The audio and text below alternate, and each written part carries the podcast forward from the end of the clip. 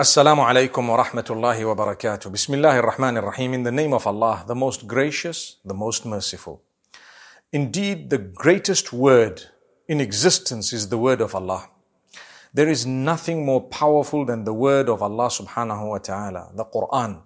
إنا نحن نزلنا الذكر وإنا له لحافظون. Indeed, we have revealed this Quran, this reminder, and we will protect it. That's what Allah says. So Allah will protect this book from change. He will protect it from all sorts of negativity, from harm, from those who intend to desecrate it, etc. Allah will protect this book in every way. So when Allah says, I will protect this book, any human being who has made an effort to protect the book will be looked after by Allah as a person who is looking after the book. So if you've memorized the Quran and put it in your heart, you will be a hafiz.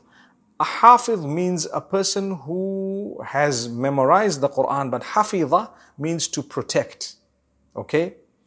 Initially, hafiza means to protect, to look after. So you have protected or looked after the Quran. As a result, Allah will protect you because He has to protect you. The Quran is inside of you. Subhanallah, it's in your heart and your mind. May Allah grant us an understanding. So I want to call on one and all to make a little effort to try to memorize this Quran, even if it means chapter by chapter, verse by verse, page by page, whatever it may be.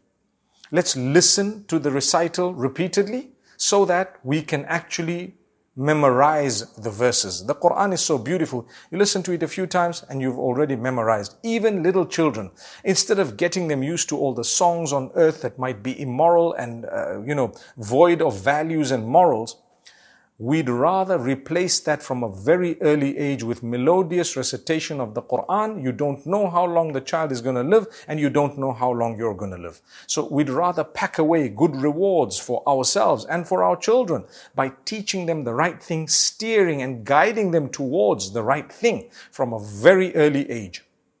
This is the word of Allah. So when your child is young and as the child is growing, instead of playing like I just said now, that the songs and the musical items that perhaps are of low morals and values, which the children pick up and they begin to sing from a very early age. In fact, even the movements of their bodies, they learn them from a very young age. Wouldn't it be befitting for the word of Allah that we started with something like the word of Allah in a way that their whole life will be steered in the right direction?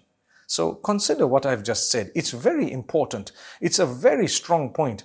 If you can make it a habit to replace all that, that which is not in the pleasure of Allah with the Quran, the Quranic recital, something good, maybe a good speech, a good lecture. Trust me, your children from a very early age of even below the age of one, you know, even below one, they will start picking up some of these words and at a time they will pick up the verses and the surahs and they will memorize pages and pages. I did it when I was little. And subhanAllah, here we are telling the same thing to us reminding us in my age group, for example, those who have children, those who have responsibilities, let's do the right thing.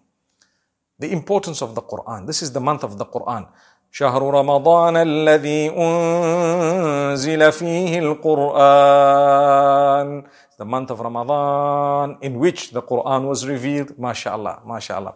My brothers and sisters, these are a few words I thought I'd share with you during this month of Ramadan regarding the importance of the memorization of the Quran and how to be able to achieve it. I've just mentioned one point about memorizing. Allah will protect you as a result of you having made an effort to protect His word. Subhanallah, isn't that enough? And then on the day of judgment, you're called out, you know. Uh, where are the people of the Quran? Ahlullahi wa khasatuhu, the, the VIPs of Allah, the special guests of Allah, subhanahu wa ta'ala. On that day, you looked after the Quran, you read it, you recited it melodiously, you corrected the recitation, you looked into the meanings, you learnt the meanings, you understood, you, you meaning you made an effort to understand, you put into practice as best as you could, and guess what? You taught it to others. And when you teach others, it's a sadaqah jariyah. So I taught someone who taught someone who taught someone who taught someone. Every single person in the whole line, including the one who taught me and the one who taught that person and the one who taught the one who taught me would all get a full, complete reward. It is so tremendous. It's difficult to even perceive. But Allah knows. He says, I'll keep it for you. And you watch, you will never regret it. So in the same way you teach someone bad and they continue teaching others bad and bad because you were a source of it, you get a sin for all of their sins. When you do good, it's the opposite. Alhamdulillah.